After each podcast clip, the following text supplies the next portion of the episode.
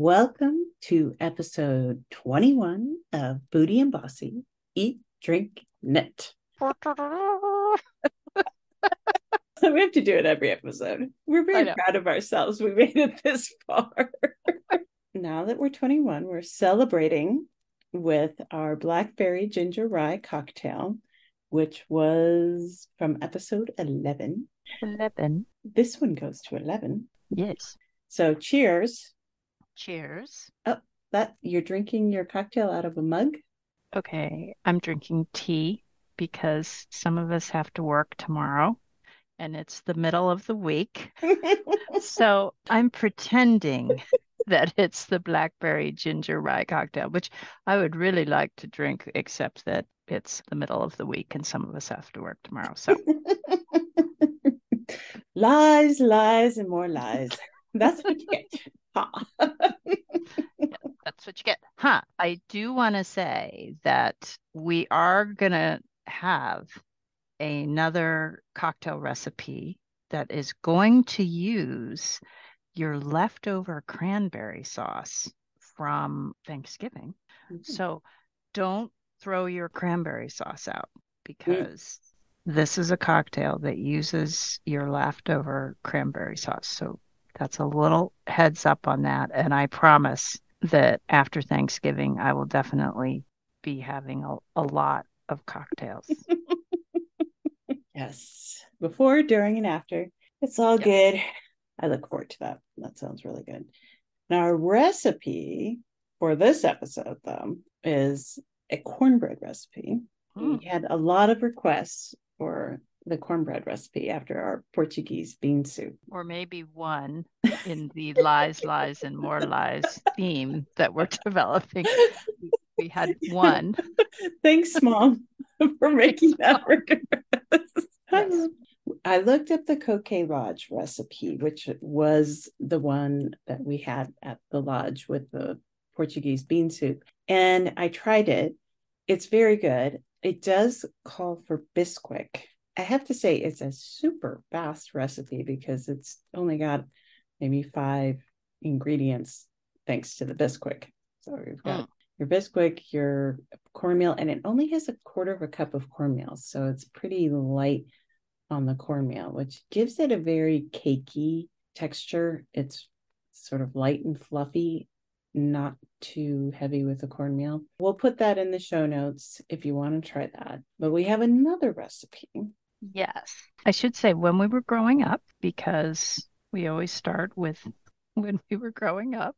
I did hear a German proverb the other day. I don't know if I told you this that said inside of every person, you can see the room of the child. Mm. And I really like that idea because I do think there is a way that we all go back, our childhood room that we all go back to. But uh, in our childhood room was Jiffy. Yes. Cornbread mix. And we always liked when mom bought that because it was something that we could make. We could mm. just add it. I think it was just milk and know, water, milk, and yeah. Maybe and oil. I, maybe there was some oil.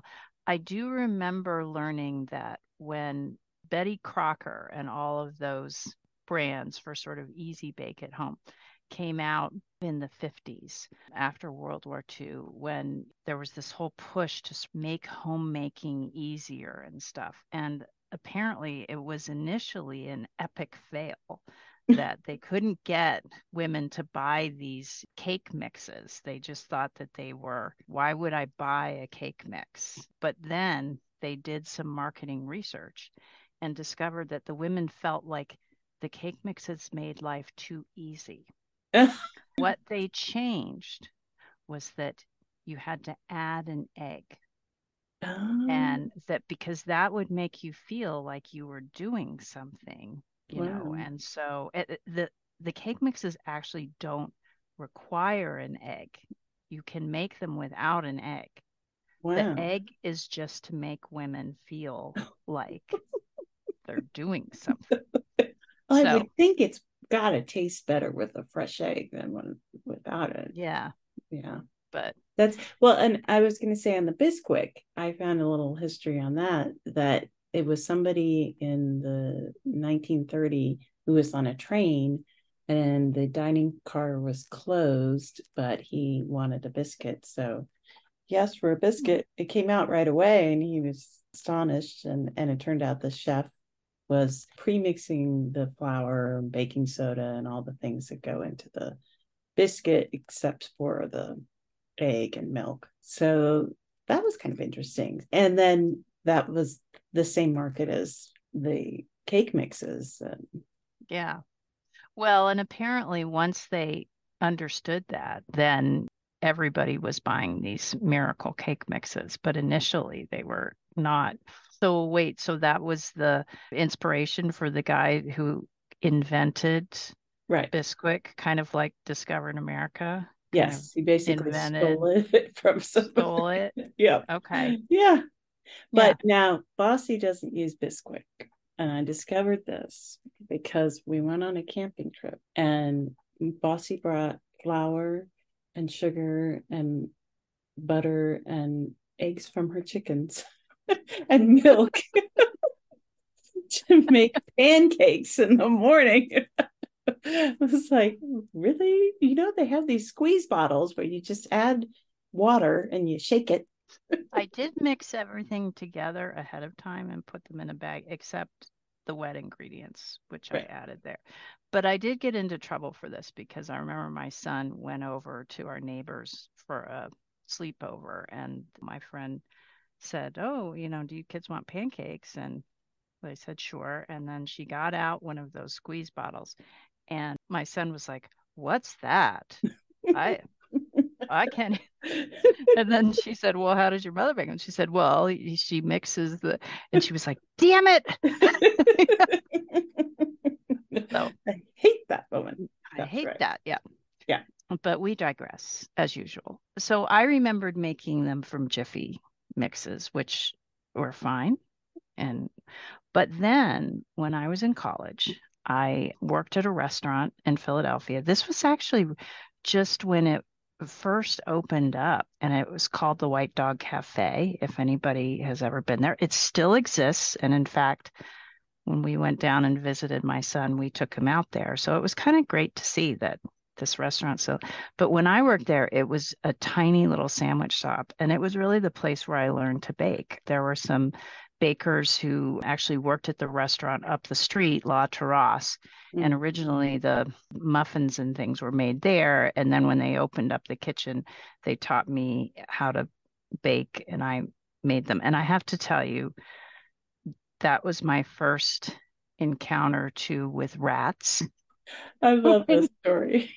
when you work in a city there's rats. I made the muffins. So I'd get in there first at five in the morning to make the muffins, like the donut guy. And I would stand up at the top of the stairs and I would flick the lights on and off to kind of let them know I was coming. And then there was a broom at the top of the stairs. And then there was this big bag of new potatoes at the top of the stairs. So I would put on my apron and then I would take about like 10 new potatoes and I'd stick them in my apron.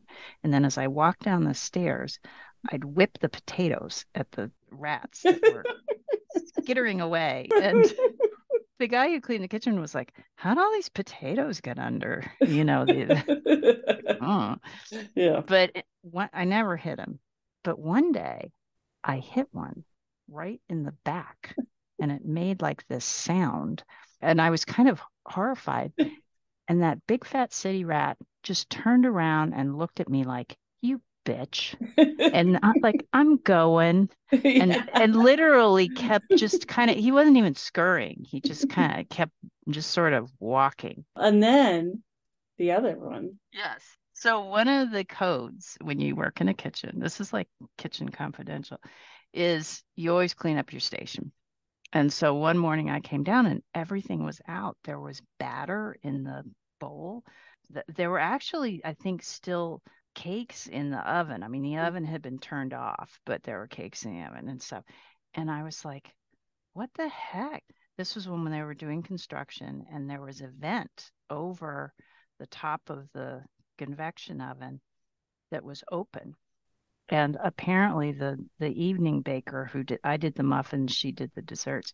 She was literally putting a tray of cake batter into the pan and a rat fell out from the vent and landed right in the cake batter as she was putting it. and so she just took off her apron and left, which I yeah, I would have done the same thing. right. I quit. Yeah. And I was like, well, are we going to put some green up in front? Because if that happens again, right, we're both leaving. Yeah. Right, right. But anyway, I do remember, and I have a lot of recipes from White Dog from my days at White Dog. I actually never had the recipe for this, but I do remember making cornbread. And this was a revelation. And the revelation is that you add canned cream corn mm. because it moistens it, it gives it that corn flavor. It's just really nice. So so we did some research on the Google and we came up with a recipe that uses canned corn. I thought this was pretty close to what we did at White Dog. I do remember at White Dog, we also used to sometimes add cheddar cheese, and sometimes we chopped up jalapeno pepper mm. and put that in too. So you could easily adapt. So you mix together the dry ingredients, three quarters of a cup of yellow cornmeal, one and a half cups flour, one tablespoon of baking powder, a half cup white sugar.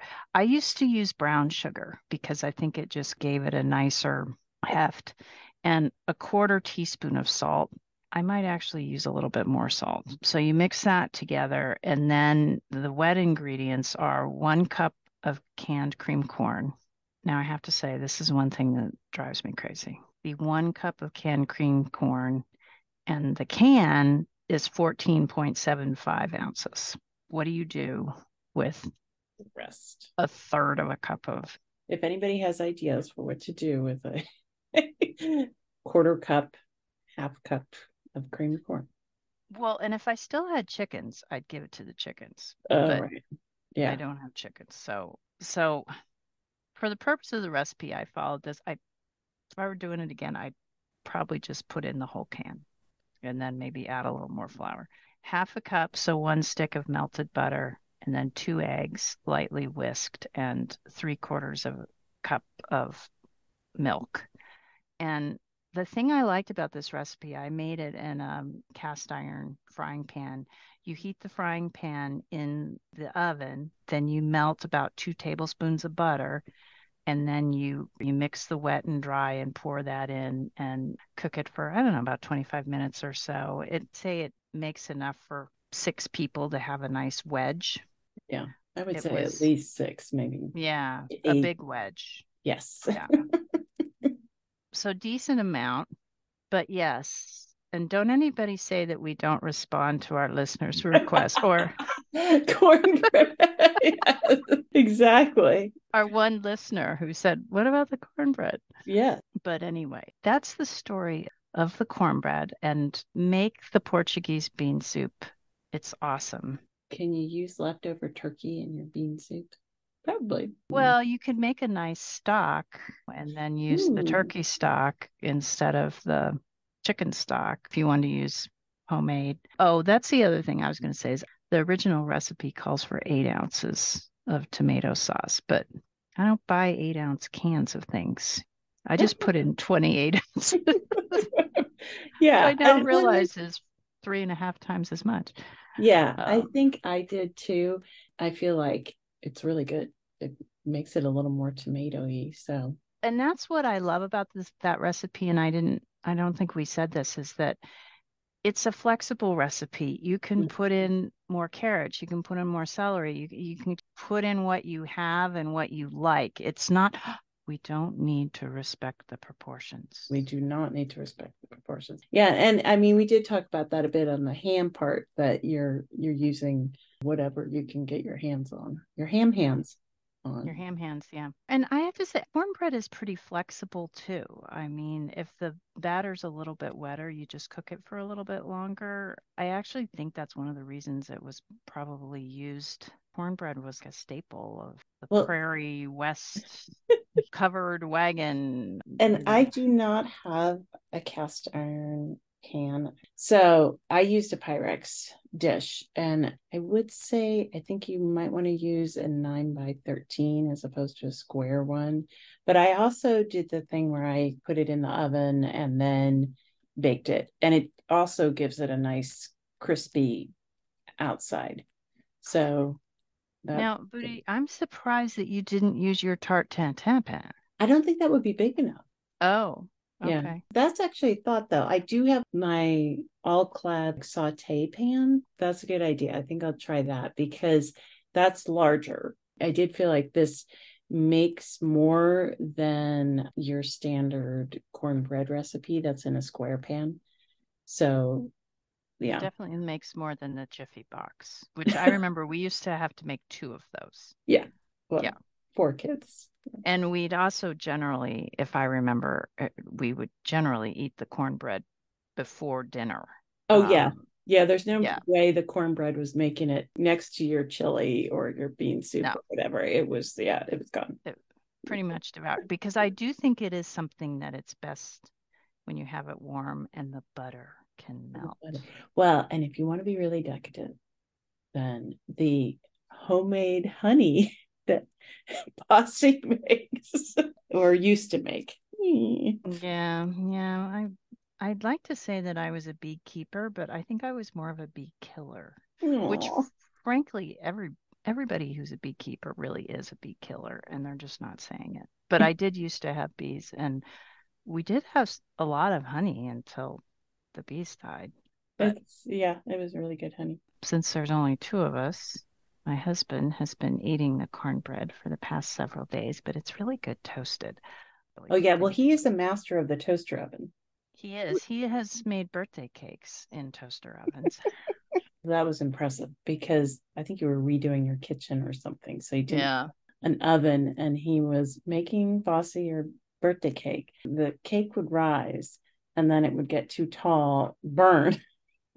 and so he would cut off that, that burnt part and then put it back in the oven and rise up, cut it off. you know, it's sweet and it's the man approach to yeah and by the way that was a duncan hines devil's food cake mix. That's always the birthday cake that i get. And then i think it has the duncan hines fudge frosting. He gets two cans because he basically uses it like spackle and that that's the frosting that covers up a multitude of sins. That reminds me when my husband made me a hedgehog cake one year and it was really good. I think i have a picture. And he had to get a pack of m&ms so he could use two eyes you know needed two blue m&ms and i was like score package of m&ms yeah. i hope it was the sharing size you know. I know. It was yeah, not stingy. Yeah. But well booty what what what are you knitting these days? I'm working on a second composition poncho. I love a good poncho i gotta say I think there are poncho people and there are not poncho people. I hear a lot of people uh, say that they have a hard time wearing shawls. And uh, I think we've talked about that a little bit, but yeah. it's true. I have a friend of mine that makes beautiful shawl pins, and I think you can put her information in the show notes. It's the Knitting Sleuth on Etsy. Oh. She also makes really adorable stitch markers. So you can use a good shawl pin and that you can make that work. Yeah. And I would probably just attach her shawl pin to my poncho, but like you did with the buttons. Yeah. But a poncho is just so nice and easy to throw on. You don't have to do anything. I know. I mm. agree about the shawl. And I have to say, the only shawl that I've ever gotten to work is my Jamie, one that I made from the Outlander, my Composition. And I actually, I'll put a picture of it because I did do the original pattern was just a garter. I did a different pattern where I basically, and I don't know what it's called. I, I don't think I I'm sure I didn't invent it, but basically you do a knit purl, knit purl on one side, and then on the way back, you do knit Mm. And so you get the nice striations of the knit lines and then with basically like a seed stitch in between. So I really liked how it came out. But that thing could fit half of the Patriots football team in it. It was so huge. I mean, I couldn't even I was like, "Oh my god." I mean, I knew I knew I was knitting a big garment, but then when I blocked it. But that really works. If it's a big shawl, yeah. then it works great with one of those when I flip up the top so that it creates a collar. Yeah. And then I've got it across. And I love that. But that's the only shawl that I've ever made that was big enough to do that. And I do feel like that is the feature that if Jamie, Jamie should come out from the wilds and mistake me for Claire, it will be because of my shawl. Yeah. Yeah. Well, and Elizabeth Zimmermann said that there was a, a term called unventing, which is basically making up something that maybe somebody else has made up too, but you you weren't stealing it, you're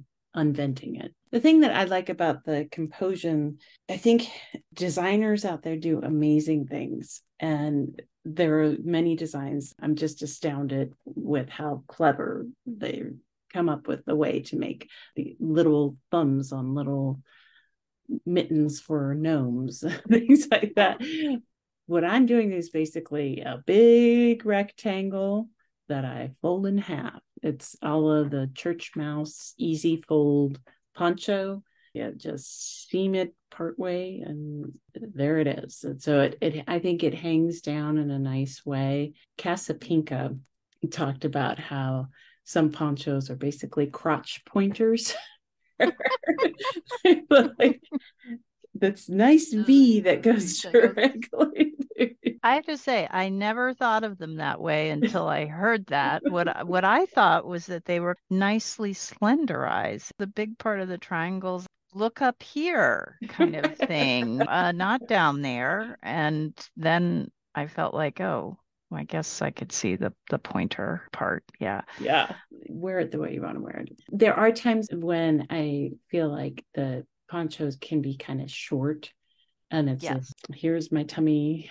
No, and I think that the scale thing again, and you don't want them too long that you mm. feel like they're getting in the way. I love that. In fact, the church mouse poncho was one of the first things you ever knitted for me, and I still wear that all the time. And that was the basic pattern that I use for the arpeggio is knit a big triangle. Normally I do it the short way and then knit long instead of long, but and then seam it on one side and add fancy buttons. Well, and speaking of which, I realized that in terms of shawls, you can have both because so Marie Green has a book called Knit Shawls and Wraps in one week if you have a week off, you're not doing anything else. And if you're not drinking a lot of cocktails, maybe. But she has one in here that is both because it basically has just buttons that oh that's really cool connect the two and it's also knit with a very chunky yarn so and i realized hmm i have some of this in my stash from a sweater but and only four skeins of it. So, well, and that's the other thing I love about ponchos and shawls.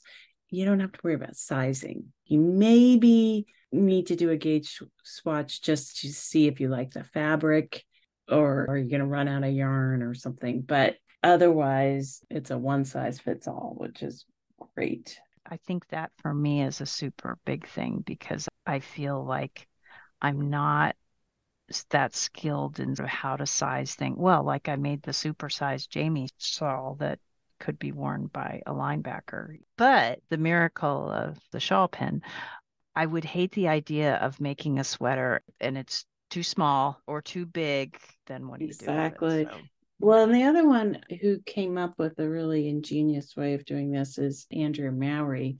I think it was one of her first patterns it used to be called the yoga shawl or something with yoga in there and then she changed it to the every way shawl and she has the cutest video of on how to wear it and she has all these different ways of buttoning, you know, just a few buttons and wearing it uh, mm. backwards. You know, it's adorable.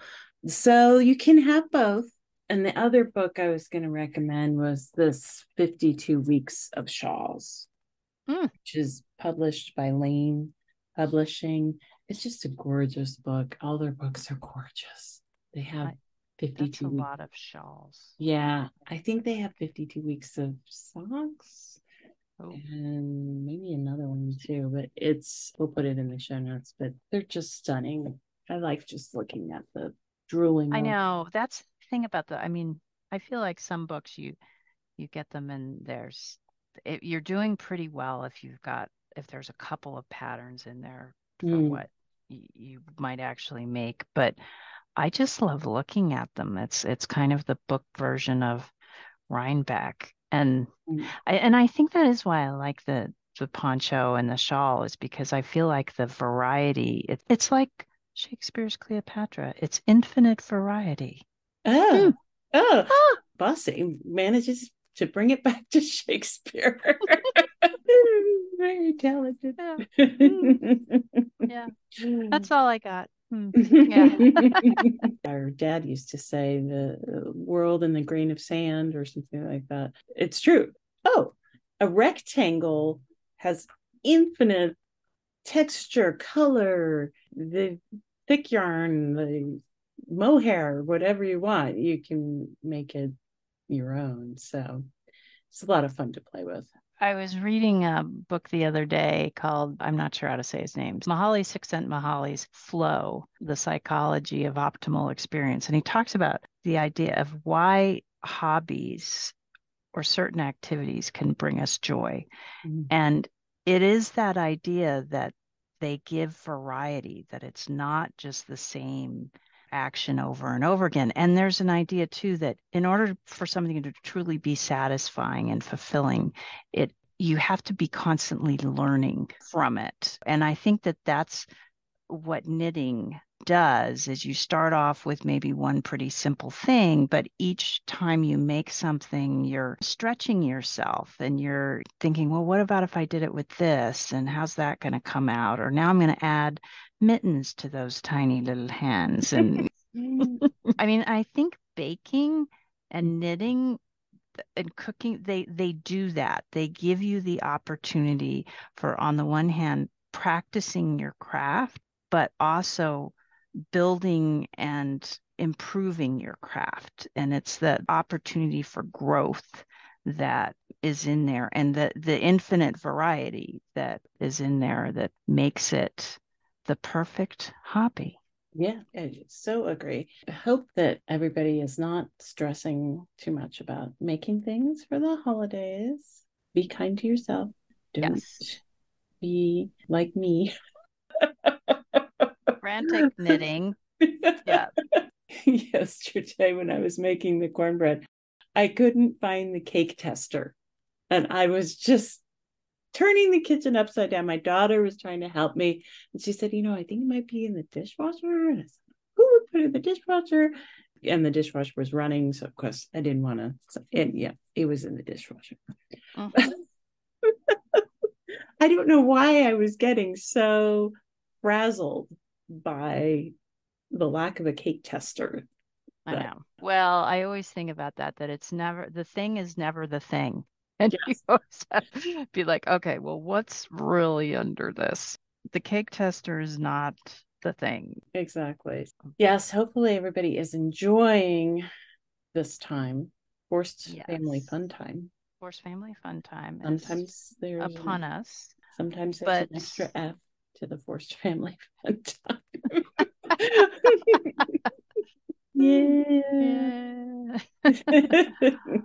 But mm-hmm. that's where you seek refuge in knitting and things like that. That is awesome. Well, Booty, so we've talked about ponchos versus shawls. We've weighed the various pros and cons of mixes for cornbread versus homemade or what Grandma Klein used to say, hand did. And we've talked about rats in the kitchen. So seems appropriate. There's kind of all over the place. yeah, because that's what happens before forced family fun time and hmm. holidays yeah. is is the frazzle, the pre-holiday frazzle. But that we hope not, everybody's not too frazzled. That was not the extra F, but yes. yes. Uh, check out the show notes. I'll put the links to these things and the recipes. And we hope you enjoy. And what, I think it's time to say mm, whatever, whatever you, you do, do, don't, don't knit like, like my, my, sister. sister. Oh, we were so close that time. I know. And happy Thanksgiving in advance. Yes. Oh, and don't forget to subscribe at bootyandbossy.com.